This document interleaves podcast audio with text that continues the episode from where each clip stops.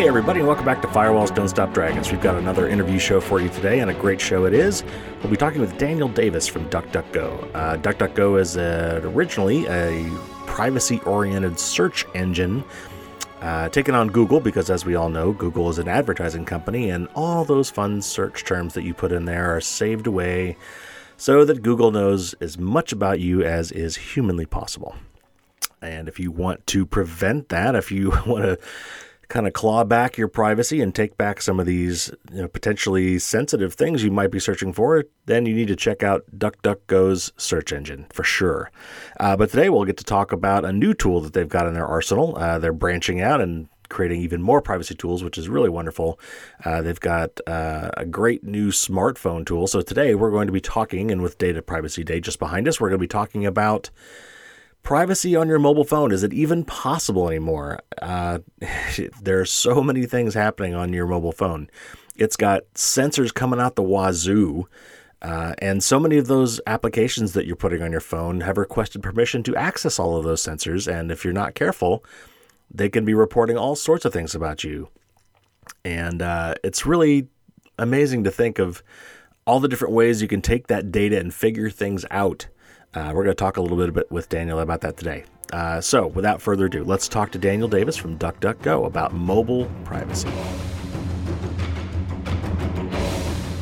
Hey, and today we're welcoming back Daniel Davis, who is a community manager at DuckDuckGo, a company that is helping users take back their privacy, not just when searching, but on the wider internet as well. Welcome back, Daniel. Hello there. Hi, thank you very much for inviting me back. It's great to be here again. Now, before we start, if you would, just uh, remind our audience who DuckDuckGo is and what they're about. Uh, DuckDuckGo is originally a, a, private search engine, so you can search on the web anonymously, you know, without people tracking you, without your um, searches sort of being tied to personal profile or, or your history being stored or something like that. But very recently, in fact, this week, we've just branched out beyond search to provide an app and an extension for people to protect themselves when they're going away browsing any website. So we're becoming the privacy company. Fantastic. And we'll definitely get into that a little bit later when we're talking about our tips and recommendations and stuff. We definitely want to talk about that one. Um, all right. So I brought you on today because I want to talk about mobile privacy and security. Um, you know, we talk a lot about c- computer security on the show in, in general, but, uh, you know, I'll bet I don't have any hard stats on this, but I'll bet that most people spend more time on their smartphones than they do on their computers these days. Um, oh, do you have any? I don't know if you don't have any stats on that, but I don't have stats, but I totally agree. But not only that, but the uh, the phone collects much more personal data um, about you than your PC does. Yeah, yeah, for sure.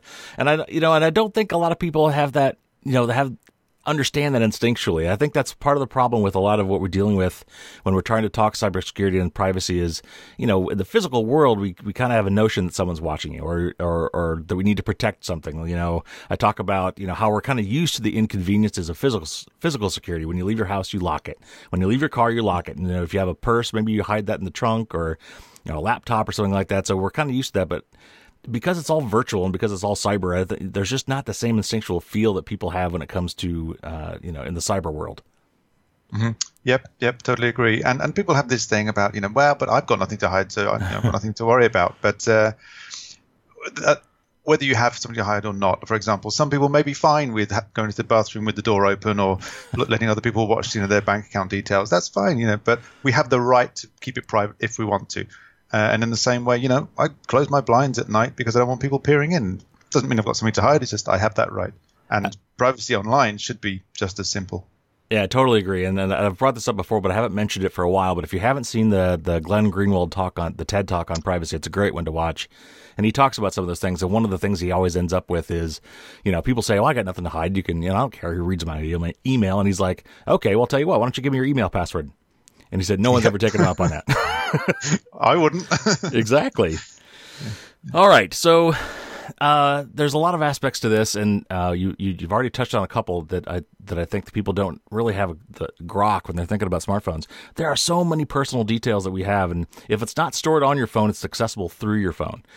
Um, it's just amazing how much how much information is there, and of course today, you know, information is the new oil, as, as they like to say, right? It's it's a new commodity we're all trading in. Uh, and so all these marketers and of course governments and other people too want to get a hold of that info as much as possible. and those are just ripe targets. So we're going to be talking about that a lot today, and uh, I think we're going to blow people's minds a little bit because there's so many different ways that that information is vulnerable. Uh, so let's get into that a little bit. Um, let's let's talk about tracking. There's so many so many ways that you can be tracked with your smartphone. Let's let's start ticking all off. Wow. Okay. Where do yeah. we start? Um, well, first of all, when we're browsing the web, I mean, I think more and more people are getting familiar with tracker blockers. Um, we did a, a survey uh, not too long ago, and we found that there's a, a, noticeable increase in people who are both aware of and doing something about the sort of pervasive tracking online. This is mobile and desktop, but but I think you know the, the concept is the same. Um, we found that uh, 24% of the American adults that we surveyed are doing something to stop tracking. Uh, for example, installing a, a tracker blocker uh, for example. Um, there's a, a, settings in the browser as well that you can change, privacy protection settings and things like that, or you know deliberately using private search or private mode. So more people are aware of it and taking notice. And the most obvious one is through visiting different websites. Yeah. And it's obvious because we see something we we looked at a few minutes ago coming up on a different website in an advert. So, whoa, hey, you know how, how yeah. do you know that? That's, that's a bit creepy. Um, we know well, actually, maybe people don't know, but the majority of this is coming from Google related um, trackers and, and ad networks. So, a study by Princeton University, uh, which I may have mentioned last time, showed that uh, 76% of um, top websites, the top million websites they went through, have some Google code on them, which can be used to, to track you around uh, and that could be through AdSense or you know or whatever, uh, or Google Analytics. Um, the next uh, largest proportion was from Facebook, and this mm-hmm. could be mm-hmm. from just something simple, looking like a, a, like button, but still that's Facebook code. Which they can use to, to get data about what website you're viewing. You know, you're viewing this product, and then you go to another page, and okay, if we remind that person about the product, they might be more likely to buy, and you know it'll come up in your Facebook feed. So those are the most obvious ones that we see, and therefore people who do some, do something about tracking tend, I think, initially to focus on that, installing a tracker blocker, um, which is what we just released, or using a, a browser which has some inbuilt uh, blocking uh, features in it. What I, what I don't think a lot of people realize is that Google, you know, people think of Google as a search company. Initially it was, but 90% of their revenue, I think I read, it comes from advertising. They are an advertising company. That's so their their thing is they need to know as much about you as possible because the more they can target those ads to you, the more they can charge for their ads. Right, yeah. And and they are now I think the biggest digital advertiser. They make up uh, I'm going to have to uh, double check this, but um, there are stats out recently showing that the, the vast majority of online digital advertising is now coming from either either Google or Google and Facebook combined. Um, yeah, yes, it's amazing. It's a duopoly, uh, I think, basically, and and change. No matter what, what they say, change from within, I think, is going to be very hard. So we have to vote with our feet. We have to do something about it ourselves. Absolutely. Yeah, and, and ad, advertising, uh, ad blockers, and, there's obviously this kind of this cat and mouse game going on with ad blockers because first there were the ads and then there were ad blockers and now they're ad blocker blockers and there are these sites that you know they're detecting that when you're blocking their ads and there some of them are refusing to show you content, some of them are asking you to whitelist their sites and let the ads through. It you know it it reminds me of pop up blocking back in the day. Mm-hmm. You know, yeah. It's it's it's just it's just gotten out of hand, but you know it's just like the next round of the evolution of you know this ad based web model that we have. Yes, um, this is probably. A, I want to raise a point actually. So um, there is also a lot of confusion, I think, between ad blocking and, and tracker blocking. Mm, yes. And and we like to make the distinction because ads in themselves, I don't think are a bad thing. We go, we get our revenue on the search engine mostly through ads. They're non-tracking ads. Um, they're not based on a profile or history. They're based on what you've just searched for, that word. You search for a car, we'll show you an advert related to a car. Um, and it's working. We've been profitable for, for uh, several years. We would like to see more companies use the same model. Uh, and so, yeah, blocking ads completely, I think, is kind of going to hurt the web that we rely on and we get so much uh, enjoyment and information from for free. It's the ads that track us and follow us around and that are, are very invasive, I think, that are the big problem. Um, so yeah, we, we in our, our company and our, and our software, we try to target tracker blocking rather than just blanket ad blocking. I like to uh, the the analogy I like to make is it's active versus passive. In the old days, when you saw a billboard, mm-hmm. the billboard didn't see you. Right? right? Yeah. You know, so you know, so they, they would put the billboards along the side, you know, along the side of the road where they thought they would attract a certain type of customer, or where you're, you know, if you were going to a modern day, if you're going to a website that's kind of a manly site or whatever, maybe they're advertising beer and muscle cars or whatever, you know. So, but it's based on the site you're going to, and, and they could, in that sense, be first party ads. They're they're just simple. They're they're not tracking ads, and that makes total sense to me. I, I get that if we went free content, they got to make money somehow. But it's the it's the ads that watch you back, you know, that that gets really creepy, and that and that to me is where they cross the line. Yeah, now I've got an image of driving past billboards with little eye holes cut out and somebody peering at me like in a cartoon or something. but that, that's yeah, that's kind of like what um, what web advertising is becoming, and yeah, we need to do something about it. So the other, there's so many different ways to track. So that's just one, and that's you're right. That's common to both smartphones and uh, and the other one that we we have to acknowledge, and a lot of people may not think about, it, is your cell phone provider has to know where you are because that's how they get phone calls to you. That's how they get messages to you, right? They have to know, you know, geographically, roughly where you are, at least what cell site you're on, because that's how they get things to you, right? But uh, by the same token, that also means that your cell provider always knows where you are. Yes. Um, yeah, it's a good pointing out. It's not necessarily a bad thing. There have been cases where people in emergencies have been found because yes. of the pings from their, their cell phone. Um, yeah, one knowing what people do with that data, what the the ISPs yes. uh, do with that data is important, and it's very disappointing that they were given in, in the US at least mm-hmm. um, sort of free reign to collect that data and then use it for, for other purposes um, last year. Um, yeah, we, we, can do what we, obviously we can try uh, support organizations that um, try to improve uh, regulations and you know we can also ourselves write to our, our congressman or woman or, or, you know whoever political uh, whichever political party is, is active in our, our country where we live. Obviously i'm not in america. Um, yeah so the main thing we can do is to try and make sure there's regulation that protects us. That's going to have a huge effect but it's very difficult and sometimes slow. Um, the alternative then is we find technology that can do it for us on an individual level um, in the term, in the case of ISP tracking, if you visit a website that is encrypted, which means the start of the address begins with HTTPS, that S is very important, then everything that you send to and from the website is encrypted. It's from the outside observer's point of view, it's just a random jumble of, of uh, letters and, and numbers. Uh, that is very strong, and even ISPs can't then see what you're looking at or what, what you're searching for they can see which website you're going to. So, for example, they can see you're going to DuckDuckGo, but they can't see the search terms and the, the pages that are that you're viewing. An alternative to that is a thing called a VPN, which different to a website being en- encrypted, a VPN will encrypt all your traffic, whether you visit an unencrypted website or not. Um, so unfortunately, the website being encrypted is not something you can easily control, apart from writing to them saying, please upgrade right. your service. But a VPN is something you can control. It's usually a paid service. Um, you have to trust the VPN provider because if they wanted to, they could technically see all your traffic. Some of them say they don't, and uh, yeah, you have to completely trust them. But the, the benefit is all of your traffic is encrypted. Your emails, a lot of people don't realize this, but the emails, whether on your phone or your um, uh, or your laptop, emails are not encrypted by default. And most people have not set it up because unfortunately it's not uh, super easy. Um, so emails and web surfing will be encrypted if you use a VPN, but you have to trust the provider. Exactly. And of course, VPN is a virtual private network. And we've talked about that many times on the show because it's one of the key tools in our toolbox uh, but yes, you're absolutely right. It's at some at some point you have to trust somebody, unfortunately. And so what you're in, in the case of a VPN, what you're often doing is you're trading your trust for your ISP for the VPN.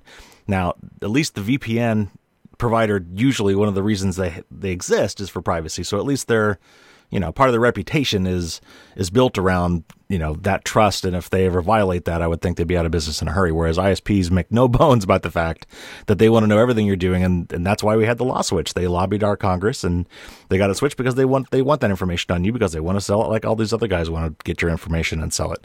So they're very obviously the the interests for these two parties are very different. So you can at least hope with a vpn that that that their primary thing was be is protecting your privacy Yes, um, there is an alternative uh, called Tor actually, which um, uh, originally stands for the Onion Router, and this kind of has a similar uh, effect uh, in that it protects you by sending your traffic through various different, they're called nodes. Um, and so it makes it very difficult to track. You effectively as close as you can be to being anonymous on, on the web as, as possible. Um, but yeah, both VPN and Tor, um, very helpful for this. Tor is free. It's a, a non-profit organization that runs it. VPNs are paid for, but I think it's important to understand that with any service, especially uh, privacy-related service, you have to know where their revenue is coming from. It could be from some uh, yeah, advertising that is not using your personal data. It could be through paid subscription. If it's neither of those, then it could be they're just taking your data and selling it uh, right. without you knowing. So be very wary of, especially VPNs that are free. It might not be maybe free dollars, but it might not be free in other means. Absolutely. Yes, absolutely. So, so there's a couple ways we've been tracked. Now, there are some other wireless mechanisms, some local wireless mechanisms by which we can be tracked with the Wi-Fi and Bluetooth. Uh, talk to us a little about how that works. Um, in the case of Wi-Fi, um, it, it, it's called triangulation, and any website can work out where you are. Uh, there's a thing called a geolocation uh, API, and the website doesn't have to sort of do anything with the Wi-Fi technology. It's all done in the background by the browser. But the browser can um, use your Wi-Fi to work out where you are. Uh, and it might combine that with, for example, the 3G uh, data as well, and now possibly Bluetooth as well. So if it knows the location of a particular Wi-Fi hotspot and you're connected to that hotspot, then it can assume that you're very, very close to it within a, a few meters to it. And so that's how you can get uh, very good um, location data even when people are inside a building. Uh, if you combine that with 3G, then when you leave that uh, that Wi-Fi hotspot area, they can still work out where you are because you sort of tran- transition to a 3G network. The 3G towers, obviously, we know the locations of those. So yeah, it's very easy to pick up your location um, through various means. Just switching one of these connection methods off won't necessarily stop services from knowing where you are. And if you, uh, you know, part of the, how Google Maps was done, and this was actually a controversy back when they did it, is they had Google had these cars, and they still do, driving around with these little funky rigs on top, you know, taking all these 360 pictures, you know, so they could have those great, you know, put yourself in the map kind of things and look around.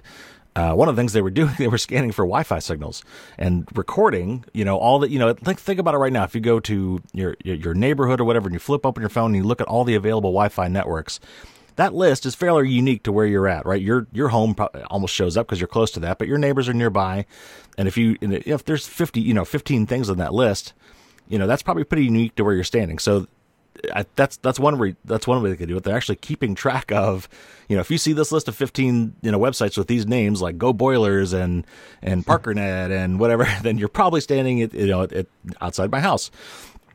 Um, it's creepy, but it's just amazing how much you know how easy it is just to snurf up all this data and then use that data for for these kind of purposes. Yes, and we enjoy like free data storage, and we sign up for a service, and they give us five gigabytes of storage free or something, which is wonderful um, because data is, storage is now so cheap. But the flip side is that yeah, any company now can store huge amounts of data that we, we just can't imagine um, very very cheaply, very very easily and obviously connection speeds as well. It can be sent, it can be scattered around the world. So that data might not necessarily be stored in one particular country. So it's not subject to one country's uh, privacy regulations. So there's uh, there's a one more thing about the Wi-Fi tracking I wanted to mention, and that is, uh, and you brought this up to me, the the MAC address. Um, MAC address broadcast and randomization. Tell us what mm-hmm. you know what what the problem is there and how they tried to solve that. Um, every device has a thing called a MAC address, MAC address, and it's effectively uh, it's kind of like a serial number for the device that you're using, um, and that is exposed, so it's possible um, at, a, at, a, sort of low level for the ISPs, for example, to see what or, or uh, a Wi-Fi hotspot to see what the MAC address of your device is when you connect. If you then track um, devices in a different area and you find something with the same MAC address, then you know that it's the same device and very likely the same person. So again, it's another way of seeing uh, somebody moving around, connecting to different services. Obviously, over time, that builds up a very detailed pattern of, of one particular individual's uh, activity. The way to prevent that is to randomize the MAC address. So the, the, the operating system of the device can send out a different random MAC address each time it connects to a service or each time it, it's switched on. That's called MAC address randomization. Uh, and it's effectively the same as if you went out uh, to the street and you met different people, and each time you met a person, uh, you told them a completely different address of where you live. so when yeah. they met you in the future, hey, I've met you before. I can't be me because my name's this and I live here. Um, so it would be pretty confusing. It's great for you know stopping people tracking you and trying to remain uh, a, a sense of anonymity. There is a problem, however. Our phones are built up of different layers. So you have the the, the the firmware, the sort of the core software in the phone. Then you have an operating system on top of that, and then you have apps and things on top of that, and then you might even have little you know widgets and things on top of that as well. Each of those layers has access to the sort of layer below it. MAC address randomization um, is actually available in Android phones at a very very low le- um, level in the, the, firmware, but the operating system then has to enable that to make it available to apps and things. And a study, uh, researchers was shown that a very small percentage, I think at the time it was about 6% or so, of Android phones that they looked at had MAC address randomization enabled. For some reason, the makers shipping the phones decided not to enable it in, huh. when they put the software on and they and they sort of sell it in the shops.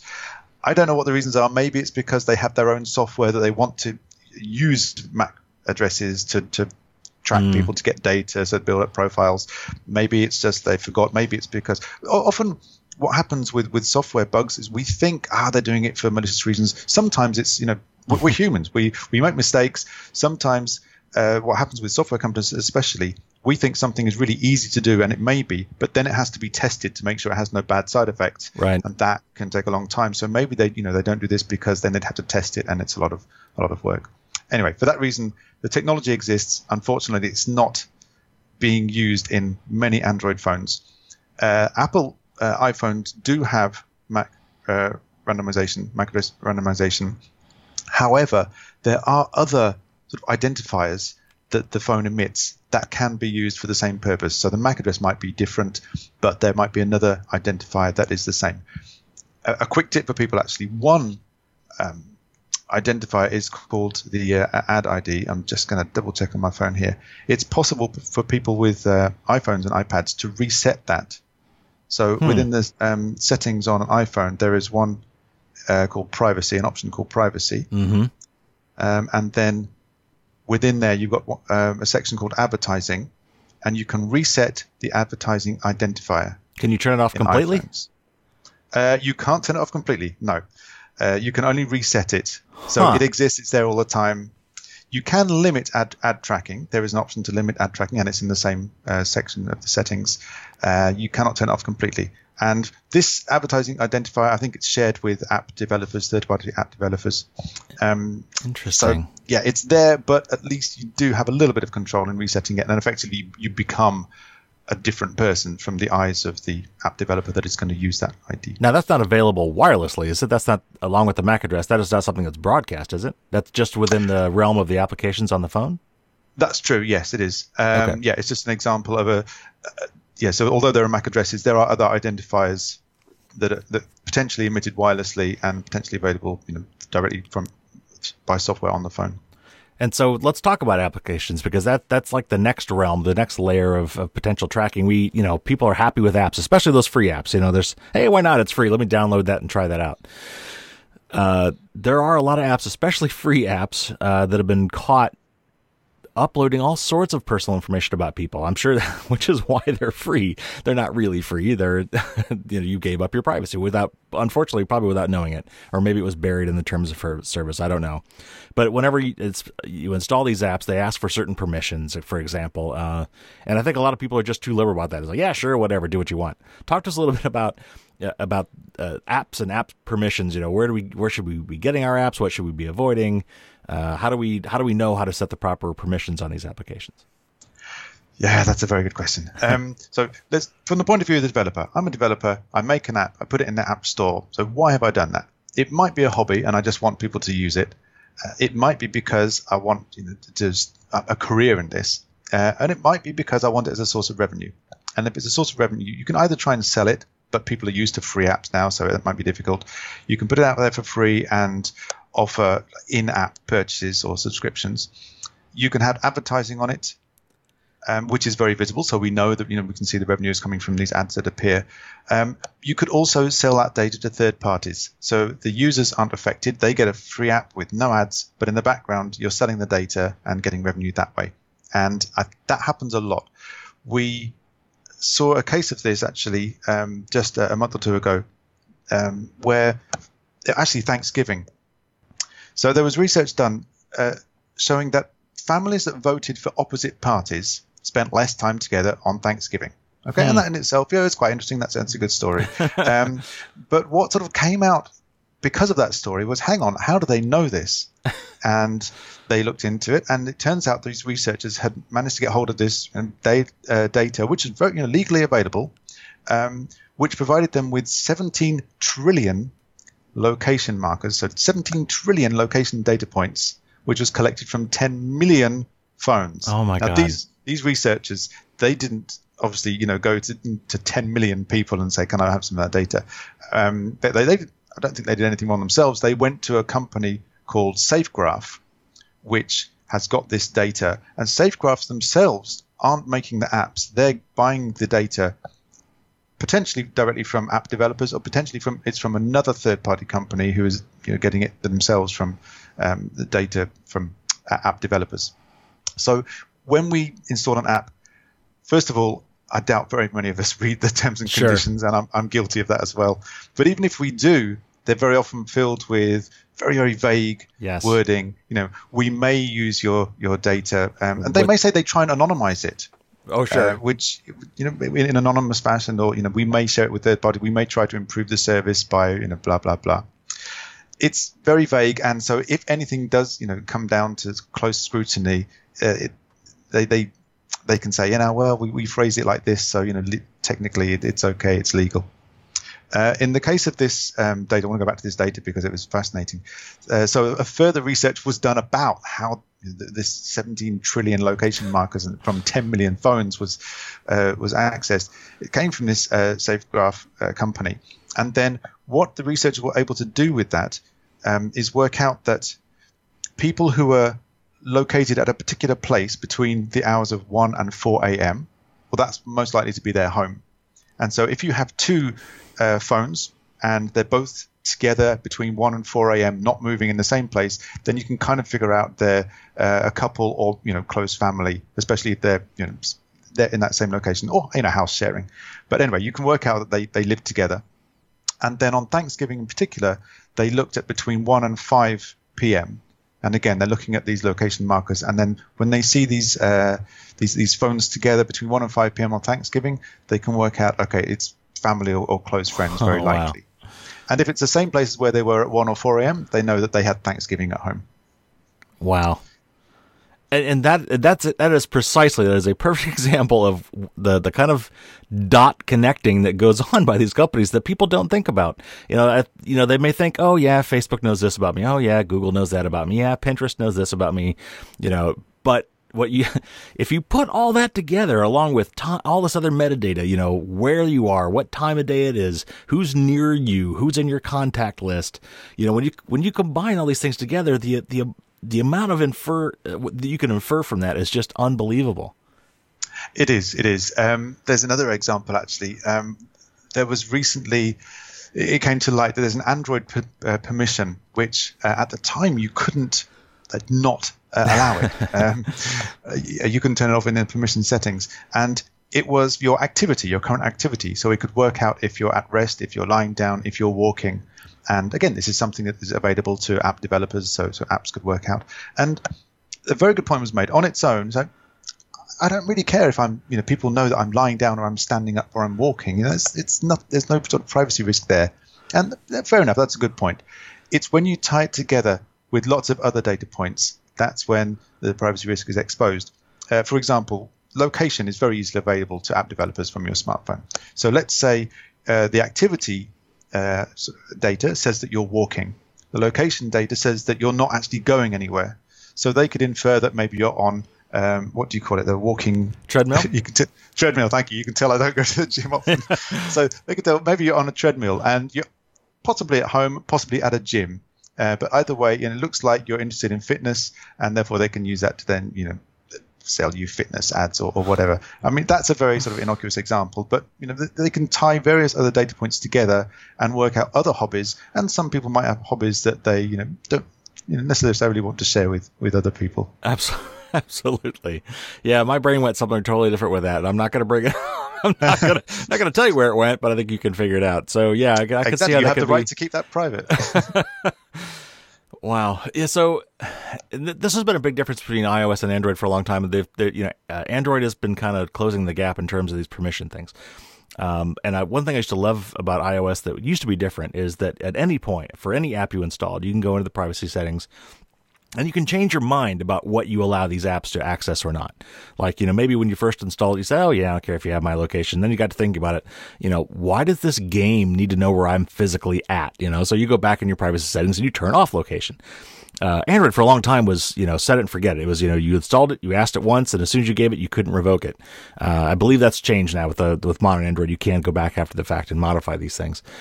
Um, but few people do, and I, I, wonder how many people actually question. You know, when, when, that list pops up, you're installing this app, and it, this app would like to do these 20 things. You know, would you are you going to allow that? How many people actually go through and think about each one of those?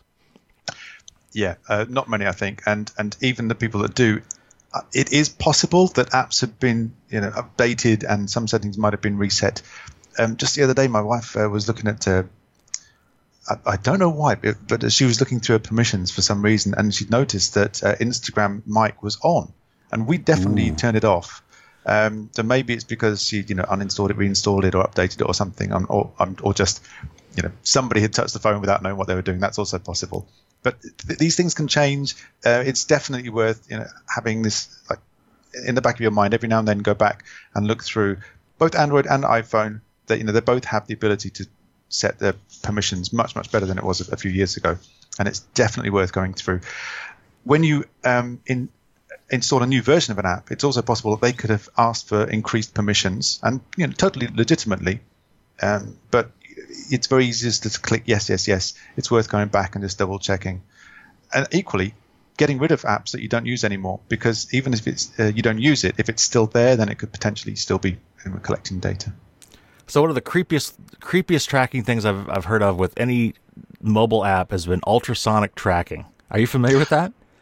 Uh, yes, I um, used to work uh, in the TV space a little bit, you know, the, uh, web on TV, and this is one area that is is potentially exciting because um, you can link mobile um, websites or apps with TV content, and you know really get an immersive experience. So you're watching Game of Thrones or something, and then on your phone you can have in-depth character analysis of the people that are actually appearing on the screen. But similarly, it obviously can then be used to work out, okay, you're doing this on the TV, you know, and you're doing this on the phone. We can target you on the phone, or we can target you on the TV, and it, it's it's from a technical point of view, it's really interesting how it works. There are actually two uh, methods of sort of working out what you're watching on TV using using audio. The sort of older way, I suppose, was putting in a very high frequency tone in the the soundtrack or, or the, the you know the TV or, or the, the movie um, the, the audio part, and so it's not uh, audible to us. So normal humans couldn't hear it. It's very very high but it could be detected by software.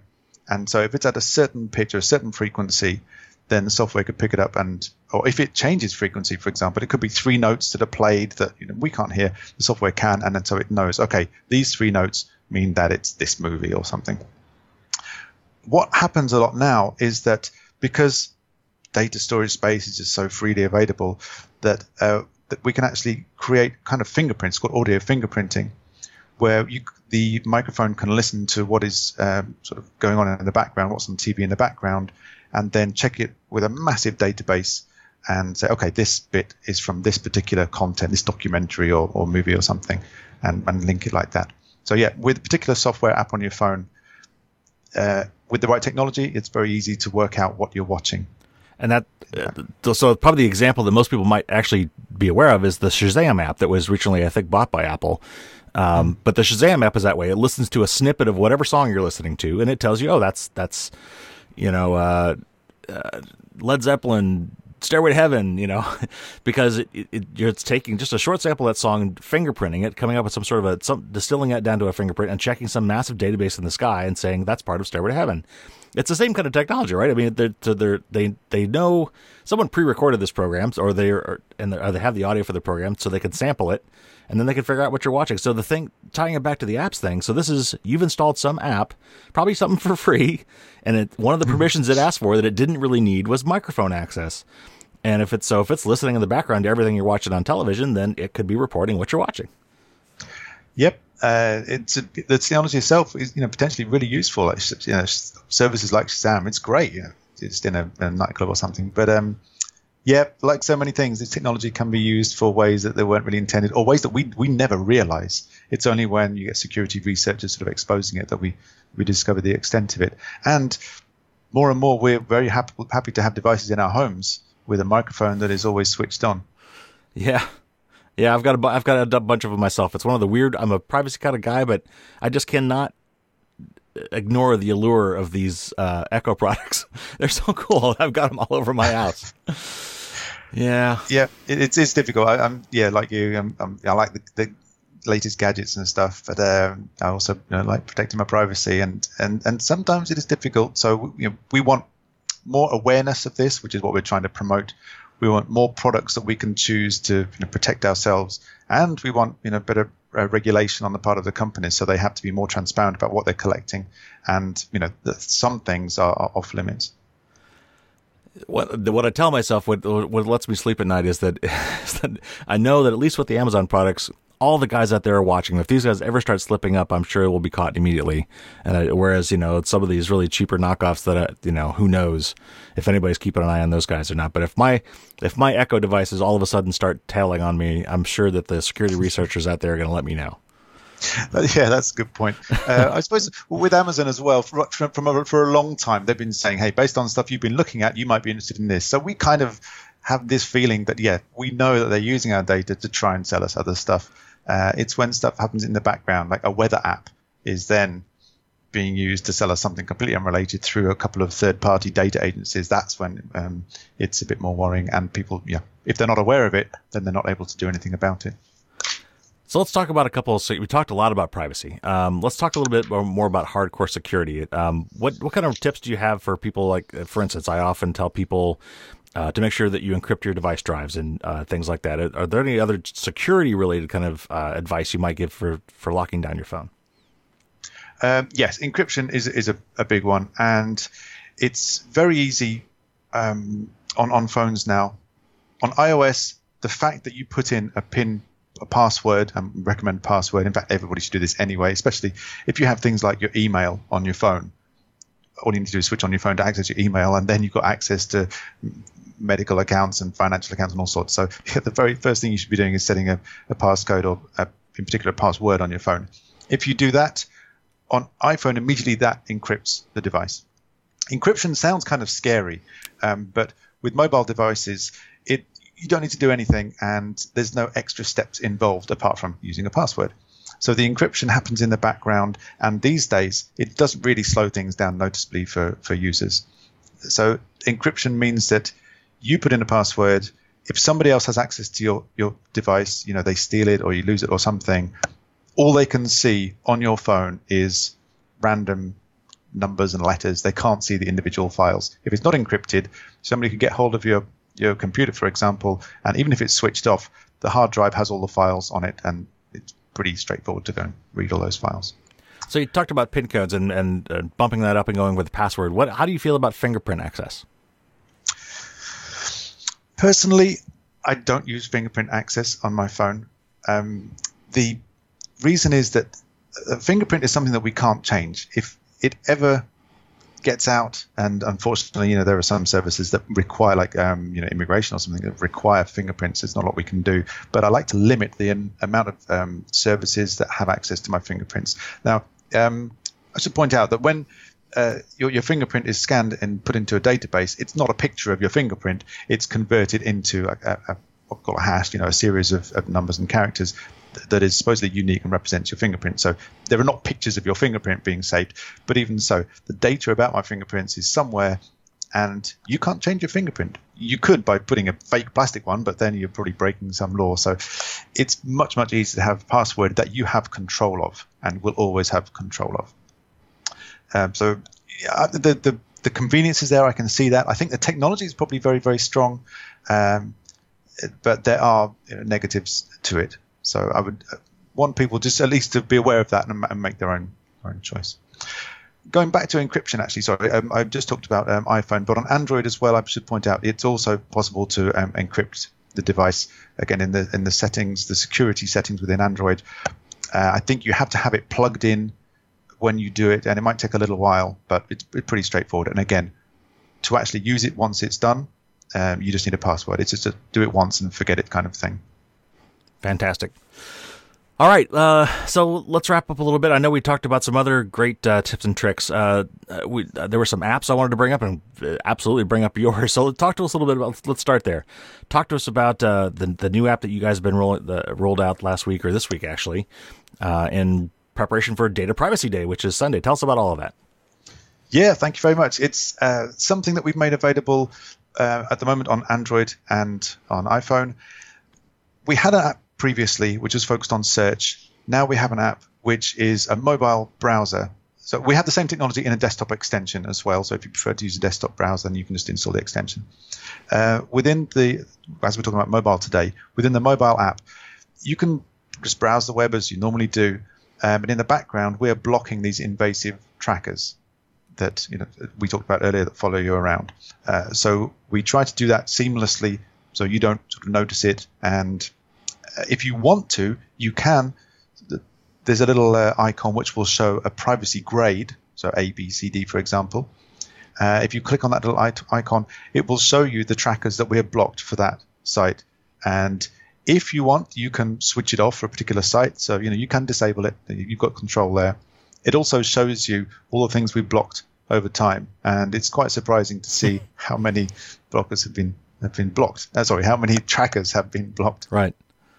The, the privacy grade also gives you an indication of you know, obviously how much the, particular website you're looking at is respecting your privacy, not just through the trackers that they have, but we also work with a website called tosdr.org. So Terms of Service Didn't Read, it's short for. And what they do is a, a, very good service. They try to distill complicated terms of services for particular companies and websites into something that's humanly readable and give that a kind of grade. And unfortunately, this service it, it, takes a long time to do that. You know, you need somebody to go and read through all the legalese. Yeah. So it's not something that can be done automatically. A lot of work is done, uh, but we use that the gradings together with our own analysis to work out uh, how much a particular website is respecting your privacy, and then you can see it, as I say, as a letter grade. So it's nice and easy. Um, a couple of other things we do. I mentioned earlier about encrypted connections, and so what we'll do, we'll try to enforce encrypted connection if it's available. So you go to a website that's not encrypted, we'll check to see if there's an encrypted version and switch you to that sort of automatically in the background. Uh, and finally, if you want to delete all your data from your, your browsing session, we have a one a little picture of a fire. Actually, you press that and you get a nice little fire animation going up the screen. Up the screen, we're burning all your data, so you know that all your history is now gone. Don't worry about it. That's fantastic. Uh, and and a lot of people, I think, on iPhone in particular, uh, because Apple kind of enforces that you use Safari for your main browser, a lot of people don't even think about using something different. And there actually are several other browsers, and this is obviously one of them that people should strongly consider uh, if they want to be protecting their privacy. One more question about that: it, Does it, since it's basically doing the tracking blocking, does that effectively mean it's also blocking ads as well? If they are ads that contain tracking code, if they're, they're tracking ads or invasive ads, then yes, it will. If they're just basic static ads that are just coming from you know some, some uh, well in the case of go just from a, a, a, keyword that you search for and that's all not connected with any other kind of tracking behavior, then it will leave those.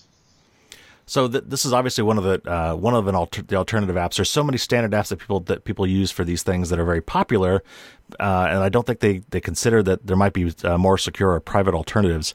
Uh, for example, email or messaging. Do, do you have any recommendations along those lines?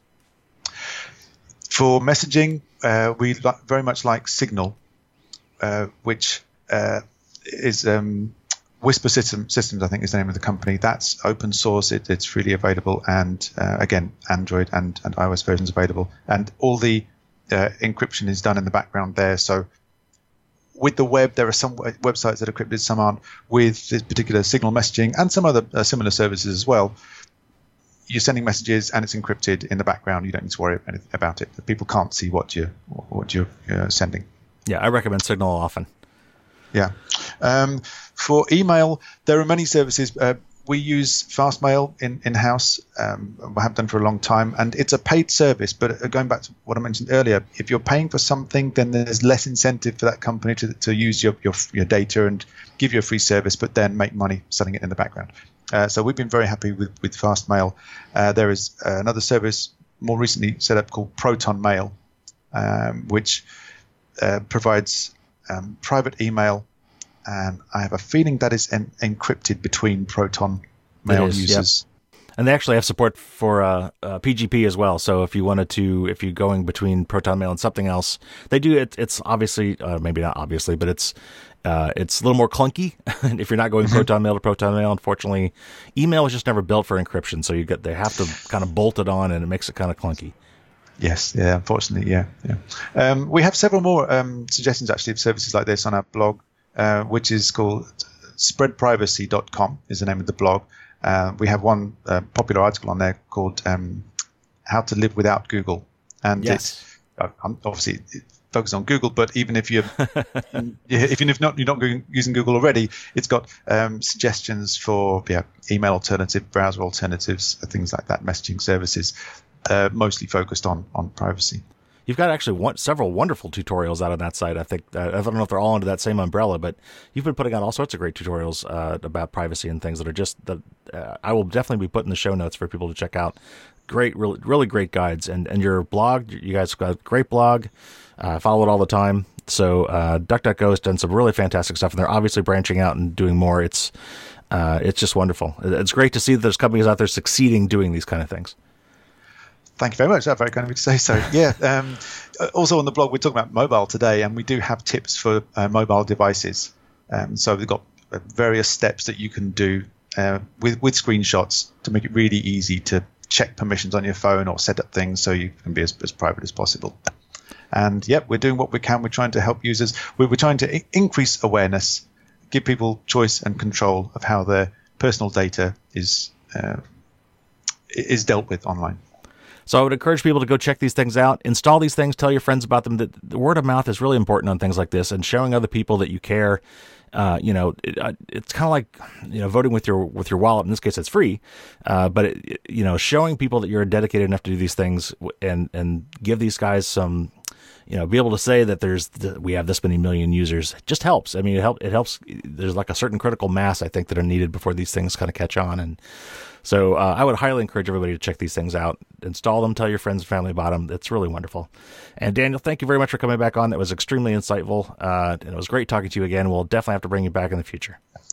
Oh, thank you very much. Yeah, it's always a pleasure, and uh, I enjoy speaking to you, and uh, and all the rest of you, the, uh, the episodes that you've done as well. You've built up a great library of really useful information and guides for people at any level. I think. Well done. Thank you very much. Take care. Okay. Bye.